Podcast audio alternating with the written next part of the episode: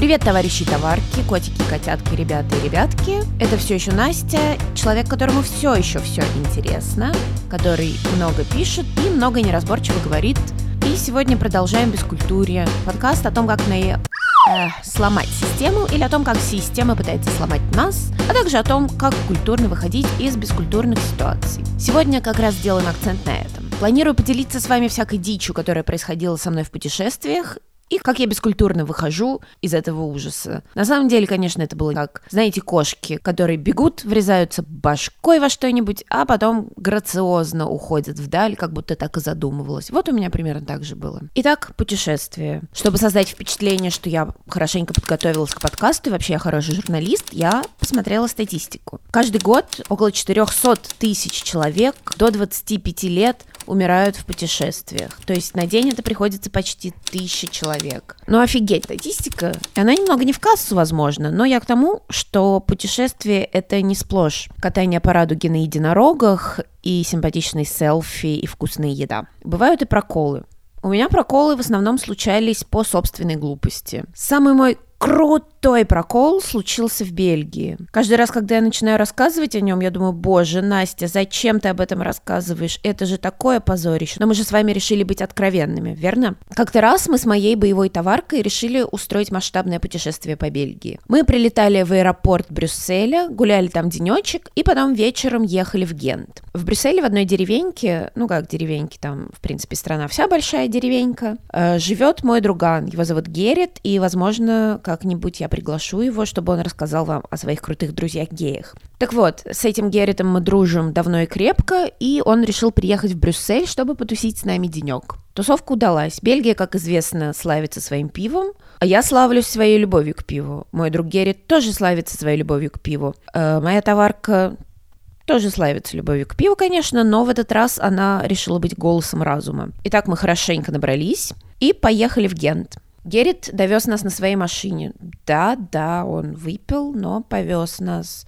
Вот поэтому я никогда не буду сдавать на права со всеми этими. Да я не пьян, я могу везти. Но, как ни странно, все бескультурие заключалось вовсе не в том, что мы поехали на машине с пьяным водителем. Бескультурие случилось по приезду. Геррит благополучно высадил нас у квартиры, которую мы снимали вместе с хозяевами на AirBnB, и укатил вдаль. А мы пошли внутрь. Первое, что я делаю, когда захожу, это натыкаюсь на большую вазу с цветком, роняю ее, она разбивается. Бельгийцы люди толерантные, они пожали плечами, ну, мол, да, бывает, Бельгия, напилась, пиво, все понимаем. И я на радостях от того, что меня простили, захожу в саму квартиру, спотыкаюсь и лечу вперед головой через всю комнату. Нет, я не сделала кувырок как Тринити в «Матрице», к сожалению, впилилась головой в огромный, красивый, свеженький, чистенький Apple монитор, и по нему пошла огромная трещина, как в фильме «Послезавтра», помните, когда льды раскалываются? Хозяин начинает вопить. Оказалось, что это был не просто дорогущий Apple монитор, а реликвия, которую оставил ему умерший лучший друг. Хуже быть не могло. Сначала чувак орал, чтобы мы валили, но потом моей товарке, которая еще была более-менее в здравом уме и рассудке, удалось убедить чувака оставить нас. На следующее утро я проснулась, с удивлением оглядела незнакомую мне комнату и наткнулась на горящий, злобный, полный ненависти взгляд моей товарки, которая сказала: «Ну что, рассказать тебе, как ты здесь оказалась?» И пересказала мне эту историю, которую я благополучно забыла.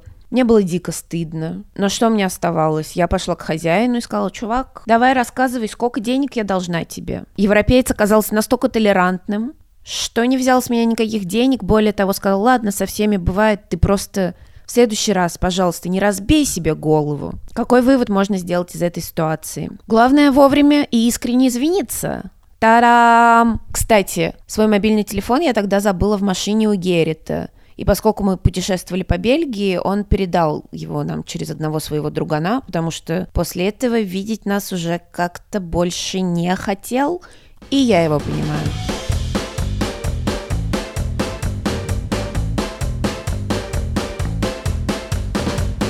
Следующая история произошла в Провансе, в прекрасном Провансе. Мы поехали туда с товарищем и решили хорошенько оторваться, даже как-то сели в замечательный, довольно дорогой ресторан рядом с морем, заказали себе тарелку морепродуктов за чертовы 50 евро и практически ничего оттуда не съели, потому что, ну, вы представляете, сырые морепродукты, сырые устрицы еще ладно, сырые мидии, это еще терпимо, а вот та же сырая улитка, это уже немного другой разговор. Ты с хлюпаньем и чавканьем какого-то мини-ктулху вытаскиваешь ее из панциря, делаешь надкус, и из недр этой улитки появляется какая-то трубочка.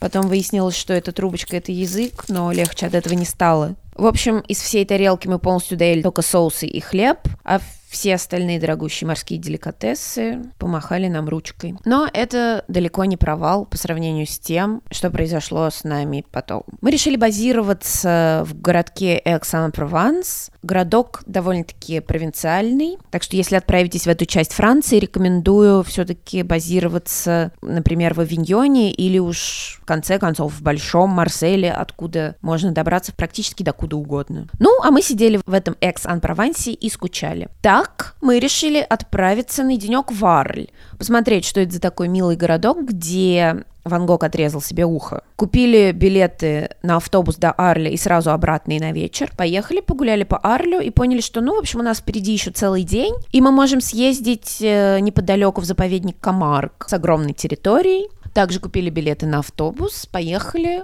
походили там по 40-градусной жаре по бескрайним пространствам, сгорели, посмотрели на быков, вау, и собрались ехать обратно. Чтобы успеть на наш автобус из Арля до Экс-Ан-Прованса, нам нужно было выехать на предпоследнем автобусе из Камарга. И вот стоим мы, ждем его на остановке, и он проезжает мимо нас, потому что он заполнен. Мы понимаем, что если мы поедем на следующем, последнем автобусе, то на наш автобус из Арли до Экс-Ан-Прованса мы уже не успеем. Мы в панике идем в туристический офис. Если вы были во Франции, вы знаете, как неохотно французы говорят на английском. То есть они понимают тебя, но отвечают все равно на французском. Поэтому общение было затруднено. Нам предложили добраться до Арля на такси, но у нас тупо не хватало на это денег. Мы выяснили, что из Арля через десятые ебеня ходят электрички. Нужно было, конечно, вернуться в Арль на последнем автобусе и потом купить билеты и с двумя пересадками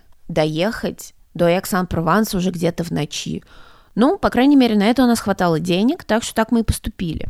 И вот мы садимся в Арле на электричку и едем. Первая наша пересадка – это очень странное место, которое я даже не помню, как... Вернее, не то, что не помню, а даже не знаю, как называется. Это железнодорожная платформа, без вокзала, без чего-либо еще. И внизу, на расстоянии, наверное, десятка километров, простирается город на побережье огромного озера. И там еще есть нечто вроде нефтеперерабатывающего завода, такое вообще возможно.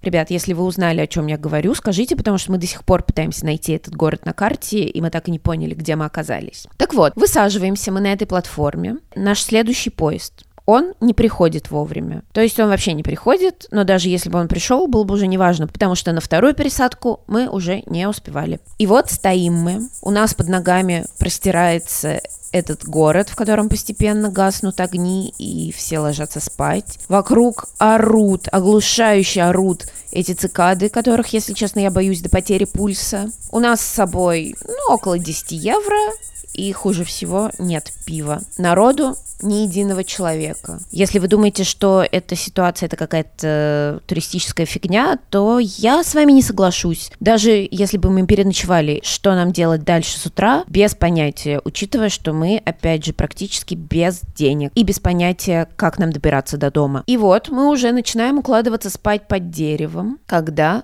на пустую стоянку приезжает машина. Непонятно, зачем чувак туда приехал, потому что никаких поездов не приходило, не уходило, он никого не привез, он просто приехал на стоянку и стал ждать. Мы подошли к нему, оказалось, на английском он не говорит, но слово «Экс-Ан-Прованс» он понял. Сказал: садитесь, ребята, мы показываем, что типа no money. Но его это не смутило. Чувак посадил нас и, если не ошибаюсь, минут за 30 довез до Экс-Ан-Прованса. Денег не взял, уехал. Вот такие дела. Какой вывод сделать из этой ситуации, я не знаю, потому что мы, по идее, сделали все правильно, запланировали маршрут заранее и даже нигде не сглупили. Так что, ребят, наверное, вывод тут только один. Берите с собой побольше денег, ну или пива.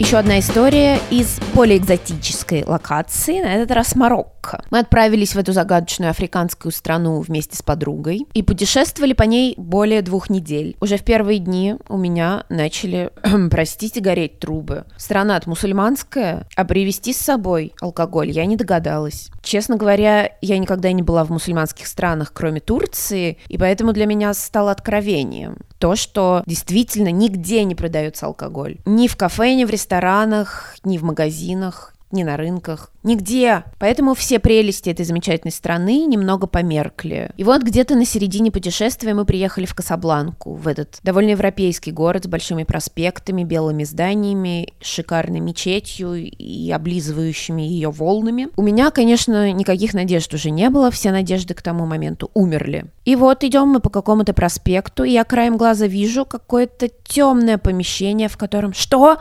Кажется, сидят мусульмане и мусульманки в паранджах, и, опустив глаза, попивают пиво. Я тут же хватаю подругу, и мы идем туда пить вино. Я выпила бутылочку, мне стало норм, но мой разум не помутился. И я решила, что поскольку вечером мы уезжаем из Касабланки, надо бы прихватить бутылочку вина с собой. И вот подхожу я к бармену и говорю: дайте-ка мне бутылочку вина с собой. И тут вдруг все в баре поворачиваются ко мне, тыкают меня пальцами и начинают кричать: «Forbidden! Forbidden! Нельзя, мол! Ты чё?» Это было довольно жутко, поэтому мы решили унести ноги и в быстром-быстром темпе вышли из бара и пошли себе по улочке. Из бара между тем выбежал мужик и побежал за нами, крича типа: «Стойте, стойте!» Ну все, подумала я, мусульманская тюрьма, хана. Мужик между тем нагнал нас и сказал: «Девушки, ну если вам так нужен алкоголь, то вот там-то за углом есть магазин». «Мужчина, пусть все у тебя будет хорошо». Магазин за углом действительно был. Это было помещение, которое, не зная о нем, никогда в жизни не найдешь. Там не было никаких вывесок, более того, витрины были заклеены картоном.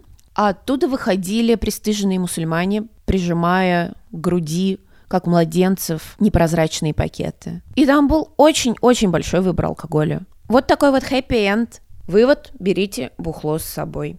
Но это, кстати, еще не все, что произошло с нами в Марокко. Последние 2 дня, будучи в Маракеше, мы решили, а почему бы не поехать в пустыню? Мы взяли какой-то тур, и марокканские ребята вместе с туристами из разных стран на небольшой маршрутчике повезли нас в пустыню. Если вы спросите меня, стоит ли ехать туда, у меня нет однозначного ответа, потому что 90% времени вы проведете в маршрутке. Вы будете долго и нудно ехать, каждые 2 часа останавливаясь, чтобы туристы вышли пописать и купить какие-нибудь сувенирчики, абсолютно ненужные в прикормленных гидами лавках. Пустыня сама, конечно, красивая, но стоит ли ради того, чтобы переночевать там, тратить 2 дня своей жизни и путешествия, думайте сами. А история вот в чем. Мы оплачивали наш тур в пустыню заранее, и как-то вышло, что мы переплатили. Когда мы сели в маршрутку, мы попросили у наших гидов, чтобы они вернули нам переплаченные деньги. Там была небольшая сумма, но дело принципа, как вы понимаете. Гиды тут же забыли весь английский, но мы оказались упорными и продолжали требовать вернуть наши деньги. Законные. Гиды долго созванивались с какими-то большими боссами, моя подружка говорила с ними по телефону. В итоге деньги вернули, но как-то довольно косо на нас смотрели. Ну и что, подумали мы. К вечеру нас привезли в пустыню, а в эту поездку входит небольшой аттракцион – наблюдение заката в пустыне со спин верблюдов. И вот в этом месте, куда приезжают маршрутки, много-много других маршруток, туристических автобусов, всех туристов сажают на верблюдов и ведут по пустыне в различные лагеря, где им предстоит переночевать. Ведут всех группками человек по 10-15, а нас с подружкой сажают на 2 верблюдов, и молчаливый бербер тихонечко уводит нас в закат, нас двоих. Сначала мы, конечно, наслаждаемся, закат, все дела, красота, барханы. Но потом мы понимаем, что все остальные туристы скрылись в других направлениях. Солнце уже закатилось, пустыня темнеет, холодает,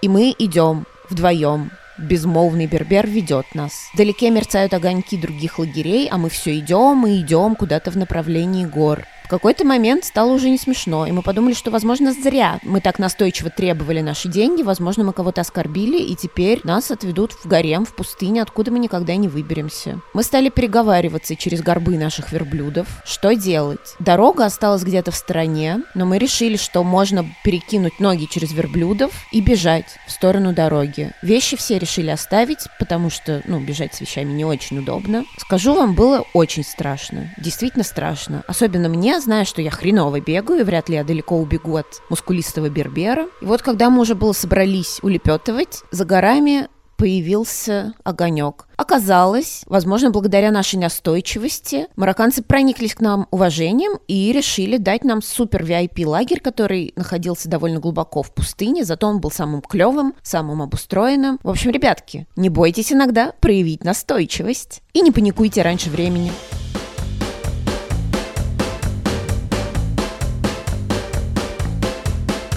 Еще одна история из, наверное, не менее экзотического Китая. Мы приехали туда на майские праздники и немного охренели. Из провинции съехались... кто съехался? Конечно, китайцы. Китайцы, которые, возможно, не так часто бывают в больших городах и уж тем более не часто видят европейцев. Поэтому крайне сложно было пройти по улице, чтобы тебя не остановил какой-нибудь китаец и не сказал: «О, белый человек, фотографироваться!»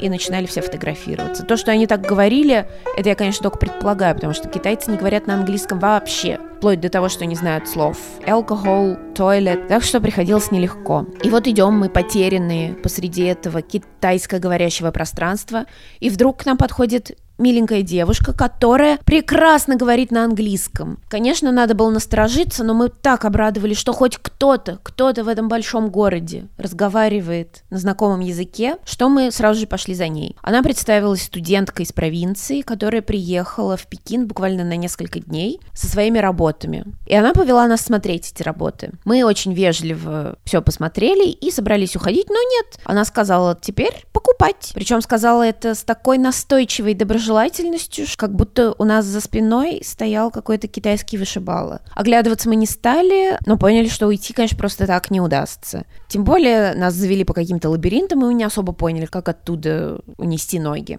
А что, собственно, из себя представляли работы этой китаянки? Небольшие кусочки пергамента со всякими минималистскими штуками, черная и красная рыбка. Глубокий смысл. Спросили мы, сколько вы хотите за такое искусство? 500 юаней, сказала очень мило, улыбнувшись. 500 — это, на секундочку, 5000 рублей. Я изобразила нечто вроде сердечного приступа и сказала: «О боже, у нас почти нет денег». И тут дама поняла, что хоть какие-то деньги-то у нас есть. И она сказала: предлагайте свою цену. Я сказала: 50 юаней, то есть 500 рублей. Видели бы вы, как она была счастлива. Мы ушли с этой работой. Также каллиграфия, она нам нарисовала какие-то пожелания счастья, здоровья, любви, которые висят теперь у нас в туалете. И этим же вечером мы прочитали в путеводителе буквально следующее. Китайцы любят притворяться провинциальными студентами и впаривать свое псевдоискусство по диким ценам. Так что не ведитесь на это. На самом деле 500 рублей за такую историю не так уж и жалко. Кстати, про поддельное искусство в одном из прошлых выпусков я уже рассказывала о таких штуках, только там искусство подделывали не китайцы, а более продвинутые европейские чуваки, послушайте обязательно. Пожалуй, с крупными историями у меня все. Конечно, было еще много всяких мелочей, например, дети-китайцы, какающие прямо в урны, все в том же Пекине. Или жилье в Словении в таверне, где дверь находилась прямо за столиком обедающих словенцев. Или момент, когда ты стоишь на Везувии и понимаешь, что у тебя через пару часов уходит паром на Сицилию, и ты перепутал нахрен все даты. Но это все такие мелочи, ребят, потому что путешествие — это круто, это спасает от депрессии, не хуже, чем... Ребята и ребятки, очень жду от вас лайков, комментариев, хоть чего-то помашите мне ручкой, чтобы я знала, что вам это интересно и что стоит продолжать это делать. У меня пока все, а с вами было Бескультурье. Слушайте, путешествуйте. Пока!